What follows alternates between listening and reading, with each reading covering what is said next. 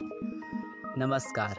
आज मैं श्री हरि विष्णु के दसवें और ग्यारह अवतार की कहानी सुनाने जा रहा हूँ। दसवा अवतार है आदिराज पृथु और ग्यारहवा अवतार है मत्स्य अवतार। तो चलते हैं श्री हरि विष्णु के आदिराज पृथु अवतार के बारे में सुनने के लिए।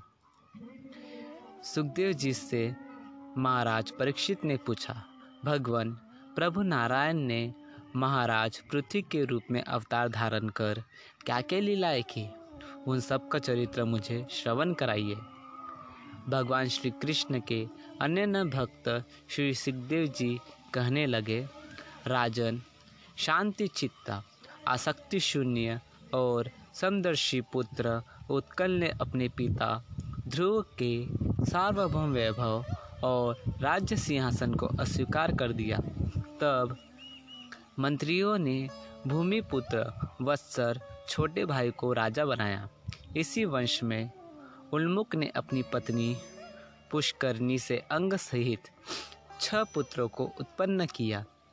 महाराज, अंगशील, संपन्न, साधु स्वभाव, ब्राह्मण भक्त और महात्मा थे। एक बार राजर्षि अंग ने अश्वमेध महाज्ञा का अनुष्ठान किया। उसमें वेदवादी ब्राह्मणों के आवाहन करने पर भी देवता अपना भाग लेने नहीं आए। यह बात विस्मित होकर ऋत्विजो ने यजमान अंग से बताई। ऋत्विजो की बात सुनकर यजमान अंग बहुत उदास हुए और उन्होंने ऋत्विजो से विनम्र वाणी से पूछा, हे सदस्यों, आप बतलाइए मुझसे, ऐसा क्या अपराध हुआ है जो देवता लोग आह्वान करने पर भी यज्ञ में नहीं आ रहे हैं। सदस्य ने कहा, राजन, इस जन्म में तो आपसे तनिक भी अपराध नहीं हुआ है।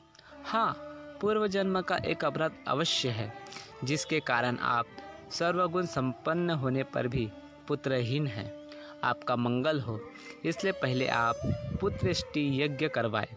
यज्ञ प्रारंभ हुआ और अग्निकुंड से सोने के हार व शुभ वस्त्रों से विभूषित स्वर्ण पात्र में खीर लिए हुए एक पुरुष प्रकट हुए। उदार हृदय राज अंग ने यज्ञकों की यज्ञ से अपनी अंजलि में वह खीर ले ली और उसे स्वयं सुनकर आनंद पूर्वक अपनी पत्नी को दे दिया। समय आने पर उनके पुत्र रत्न की प्राप्ति हुई। वह बालक अधर्म के वंश में उत्पन्न हुए अपने नाना मृत्यु का अनुमागी था। सुनीता मृत्यु की ही बेटी थी, इसलिए वह बेटा वेन भी अधार्मिक ही हुआ। महाराज अंगवेन के पाप कर्मों से दुखी होकर आसक्ति का परित्याग कर चुपचाप उस महान ऐश्वर्य संपन्न राजमहल से निकलकर वन को चले गए। शास्त्र कहता है, जो वन गया, बन गया। राम, कृष्ण, बुद्ध, मीरा आदि आदि बन गए तो बन गए। पारावरी जनों, मंत्री, पुरोहितों आदि ने खूब खोज की, परंतु महाराज अंग का पता न चला। तब माता सुनीता के संपत्ति, तब माता सुनीता के सम्मति से वेन को भूमंडल के राजपथ पर अभिषिक्त कर दिया। राज्य सन उद्मत हो गया और अभिमानवश अपने को ही सबसे बड़ा मानकर महापुरुषों का अपमान करने लगा। श्री सुखदेव जी कहते हैं, राजन वेन्य राज्यों में होने वाले समस्त धर्म कर्म बंद करा दिए और कहा, हे ब्राह्मण, तुम मस्तरता छोड़कर अपने सभी कर्मों द्वारा मेरा ही पूजन करो और मुझी को बलि समर्थ करो।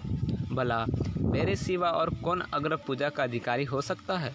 इस प्रकार विपरीत बुद्धि होने के कारण को मार्गगामी हो गया। मुनिये के विनय पूर्वक प्रार्थना करने पर भी व्यवहार में परिवर्तन नहीं किया। तब भगवान की निंदा करने के कारण पहले से मृत अवस्था को प्राप्त वेन को मुनियों ने हुंकार से ही मार दिया। मुनिगण अपने अपने आश्रमों को लौट गए। राज्य में अराजकता फैल गई। तब ऋषियों ने माता सुनीता के द्वारा रक्षित वेन के शरीर को मंगवाकर उसकी जांग का बड़ी ज़ोर से मंथन करने लगे। तो उसमें से एक कौए के समान काले वर्ण का बोना पुरुष उत्पन्न हुआ। बड़ी दीनता नम्र भाव से उसने ऋषियों से पूछा कि मैं क्या करूँ? तो ऋषि ने कहा निशित बैठ जा। इसी से वह निषाद कहलाया और वे इनके संपूर्ण पापों को अपने ऊपर ले लिया और तभी से उसके वंशधर निषाद, हिंसा लूटपाट आदि पाप कर्मों में रत रहने के कारण वन और पर्वतों में ही निवास करते हैं। श्री सुखदेव जी कहते हैं, राजन, इसके बाद ब्राह्मणों ने पुत्रहीन राजा बेन की भुजाओं का मंथन किया। तब उनसे एक स्त्री पुरुष का जोड़ा प्रकट हुआ। यह पुरुष भगवान विष्णु की विश्व पालनी कला से प्रकट हुआ है। ऋषि ने कहा, और यह स्त्री उस परम पुरुष की शक्ति लक्ष्मी जी का अवतार है। अपनी सुकृति का प्रथम विस्तार करने के कारण यह यशस्वी पुरुष पृथु नामक सम्राट होगा। और इस सर्वशुभ लक्षण संपन्न परम सुंदरी का नाम अर्ची होगा। यह सम्राट पृथु की धर्म पत्नी होगी। पृथु के दहीने हाथ में चक्र और चरणों में कमल का चिन्ह देखकर ऋषियों ने बताया पृथ्वी के वेश में स्वयं श्री हरि का अंश अवतारित हुआ है और प्रभु की नित्य सहचरी लक्ष्मी जी ने ही अर्ची के रूप में धरती पर पदार्पण किया है। महात्माओं, धर्म और अर्थ का दर्शन कराने वाली अत्यंत सूक्ष्म बुद्धि मुझे स्वतः प्राप्त हो गई है। इंद्र के समान तेजस्वी नर क्षेत्र पृथ्वी ने कवच धारण कर रखा था। उनकी कमर में तलवार बंधी थी। वे धनुष बाँध लिए हुए थे। उन्हें वेद, वेदांगों का पूर्ण ज्ञान था। उन्होंने हाथ जोड़कर ऋषियों से कहा मुझे इस बुद्धि के द्वारा आप लोगों की कौन सी सेवा करनी है? आप लोग आज्ञा प्रदान करें। मैं उसे स्वयं पूरा करूँगा। तब वहाँ देवताओं और महर्षियों ने उनसे कहा, वे नंदन, जिस कार्य में निश्चित रूप से धर्म की सिद्धि होती है, उसे निर्भय होकर करो।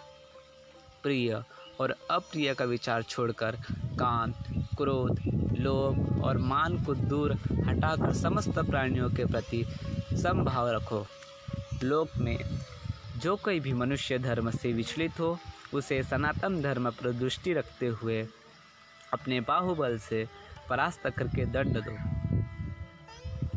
साथ ही यह भी प्रतिज्ञा करो कि मैं मन, वाणी और क्रिया द्वारा भूतलवर्ती ब्रह्मा का निरंतर पालन करूँगा।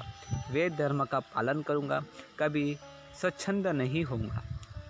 परत प्रभो, यह भी प्रतिज्ञा करो कि ब्राह्मण मेरे लिए अंतर्दनीय होंगे तथा मैं संपूर्ण जगत को वर्ण संकरता और धर्म संकरता से बचाऊँगा। आदि सम्राट महाराज पृथ्वी ने अत्यंत विनम्र वाणी से ऋषियों के आज्ञा पालन का दूर्ण संकल्प व्यक्त करते हुए कहा महाभाग ब्राह्मण। मेरे लिए सदा वदनीय होंगे। महाराज पृथ्वी के दूर्ण आश्वासन से ऋषिगण अत्यंत प्रसन्न हुए। वेदवादी ब्राह्मणों ने महाराज पृथ्वी के दूर आश्वासन से संतुष्ट होकर सुंदर वस्त्राभूषणों से अलंकृत महाराज का विधिवत राज्य अभिषेक कर दिया। उस समय शोभा की खान महारानी अर्ची के साथ राज्य सिंहासन पर विराजमान महाराज पृथु की अद्भुत शोभा हो रही थी। उस समय वे दूसरे अग्निदेव के सदृश जान पड़ते थे। उस सभा में पधारे हुए कुबेर ने स्वर्ण सिंहासन, वरुण ने चंद्रमा के समान श्वेत और प्रकाशमय छत्र, वायु ने दो चवर, धर्म ने कृतिमय माला, इंद्र ने मनोहर मुकुट, यम ने दमन करने वाला दंड ब्रह्मा ने वेदमय कवच सरस्वती ने सुंदर हार, विष्णु भगवान ने सुदर्शन चक्र, विष्णु प्रिय लक्ष्मी जी ने अवचियल संपत्ति, रुद्र ने दस चंद्रकार चिन्हों से युक्त कुश वाली तलवार, अंबिका जी ने सौ चंद्रकार चिन्हों वाली ढाल, चंद्रमा ने अमृतमय अश्व विश्वकर्मन ने सुंदर रथ, आकाश विहारी सिद्ध, गंधर्वादी ने नाचने गाने बजाने और अंतर्धान हो जाने की शक्तियों तथा ऋषियों ने अमोघ आशीर्वाद तथा नदी, समुद्र, पर्वत, सर, गौ, पक्षी, मृग तथा सभी प्राणियों व अन्य देवता ने भी महाराज पृथ्वी को बहुमूल्य उपहार दिए। श्री सुखदेव जी कहते हैं, राजन, इसके अनंतर भविष्य दृष्टा ऋषियों की प्रेरणा से वंदीजनों ने महाराज पृथ्वी के भावी पराक्रमों का वर्णन कर उनकी स्तुति की। महाराज पृथ्वी ने वंदी जनों की प्रशंसा करते हुए उन्हें तथा ब्राह्मण आदि चारों वर्णों, सेवकों, मुनियों, पुरी, पुरोहितों, पुरवासियों, देशवासियों तथा विभिन्न व्यवसायियों आदि का भी यथोचित सत्कार किया। सियासन रूढ़ महाराज पृथ्वी के समक्ष उपस्थित होकर मुख से जर्जर अत्यंत कुशकाय प्रजाजनों ने आकर प्रार्थना की कि, हे महाराज, हम पेट की भीषण ज्वाला से जल रहे। आप हमारे अन्नदाता है।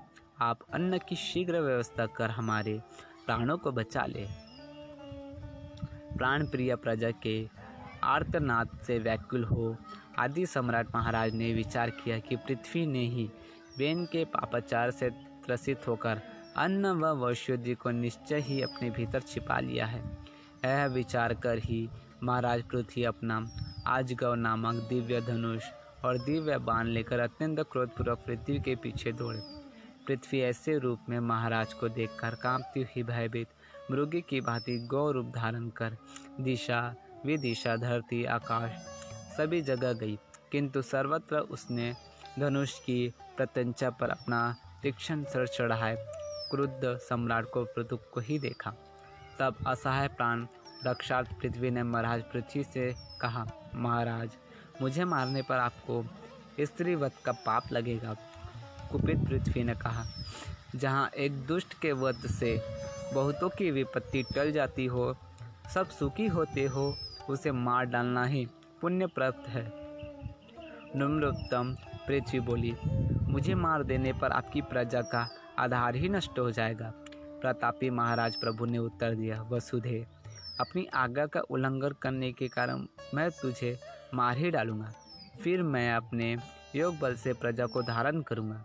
धरती ने महाराज पृथ्वी के चरणों में प्रणाम कर उनकी स्तुति की। फिर उसने कहा, पाप आत्माओं के द्वारा दुरुपयोग किए जाते देखकर मैंने बीजों को अपने अंदर ही रोक लिया था। आप प्रजा हित के लिए ऐसा बछड़ा प्रस्तुत करें, जिससे वात्सल्यवश में उन्हें दुग्ध रूप से निकाल सकूँ। एक बात और है, आपको मुझे समतल करना होगा, जिससे कि वर्षा ऋतु बीत जाने पर भी मेरे ऊपर इंद्र का बरसाया हुआ जल सर्वत्र बना रहे।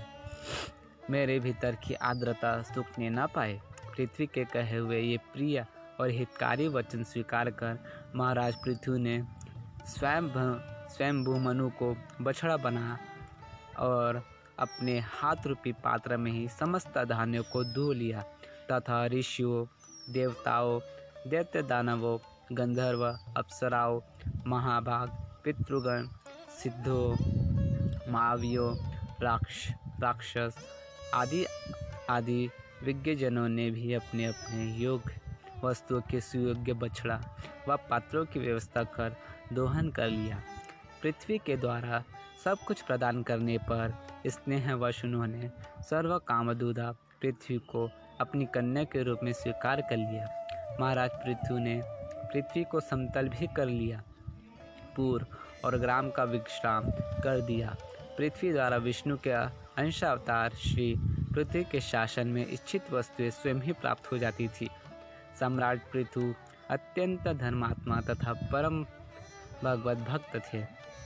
सांसारिक कामनाएँ उनका स्पर्श तक नहीं कर सकती थी।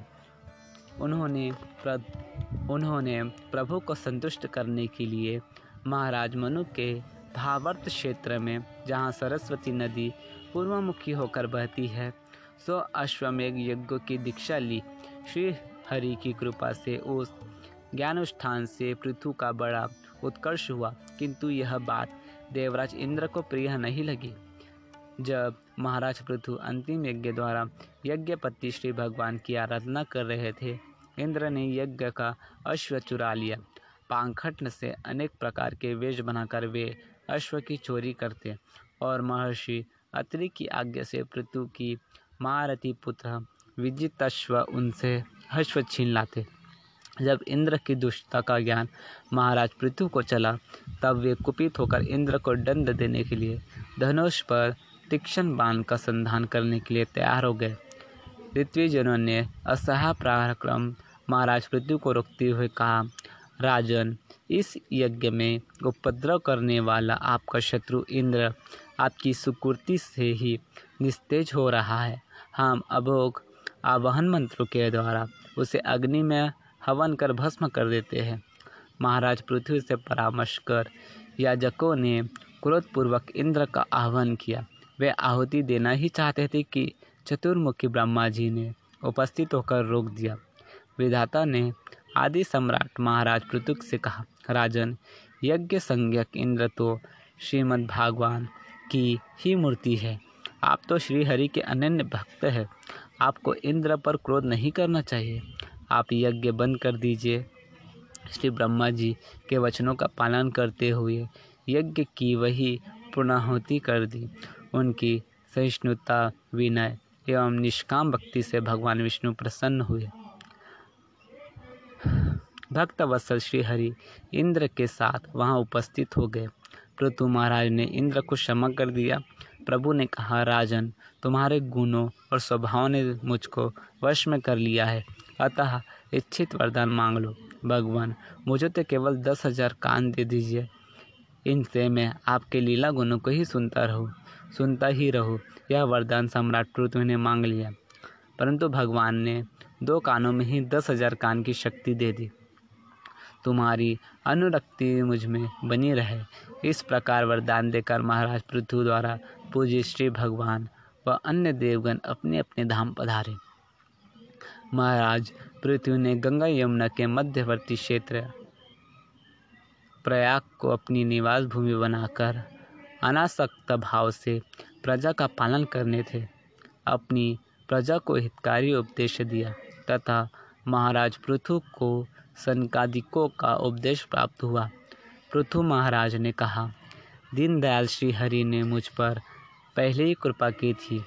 उसी को पूर्ण करने के लिए आपने मुझे आत्मत्व का उपदेश देकर कृत्य कर दिया। आदिराज पृथ्वी ने आत्मज्ञानियों में श्रेष्ठ सनकादि की पूजा की और वे भी उनके शील की प्रशंसा करते हुए आकाश मार्ग से चले गए। राज्य भार को पुत्रों पर सौंप पत्नी सहित तपोवन में जाकर श्रीहरि की आराधना करते हुए ज्ञान और वैराग्य के प्रभाव से अपने शुद्ध ब्राह्मण स्वरूप में स्थित होकर जीव की उपाधि को त्याग कर ब्रह्मलीन हो गए। महारानी अर्ची भी पति लोक को प्राप्त हो गई। इसी प्रकार श्री हरि विष्णु के दसवें अवतार आदि राजपृथु की कहानी समाप्त होती है। दूसरे पार्ट में देखिए। श्री हरि विष्णु के ग्यारह अवतार, मत्स्य अवतार के बारे में।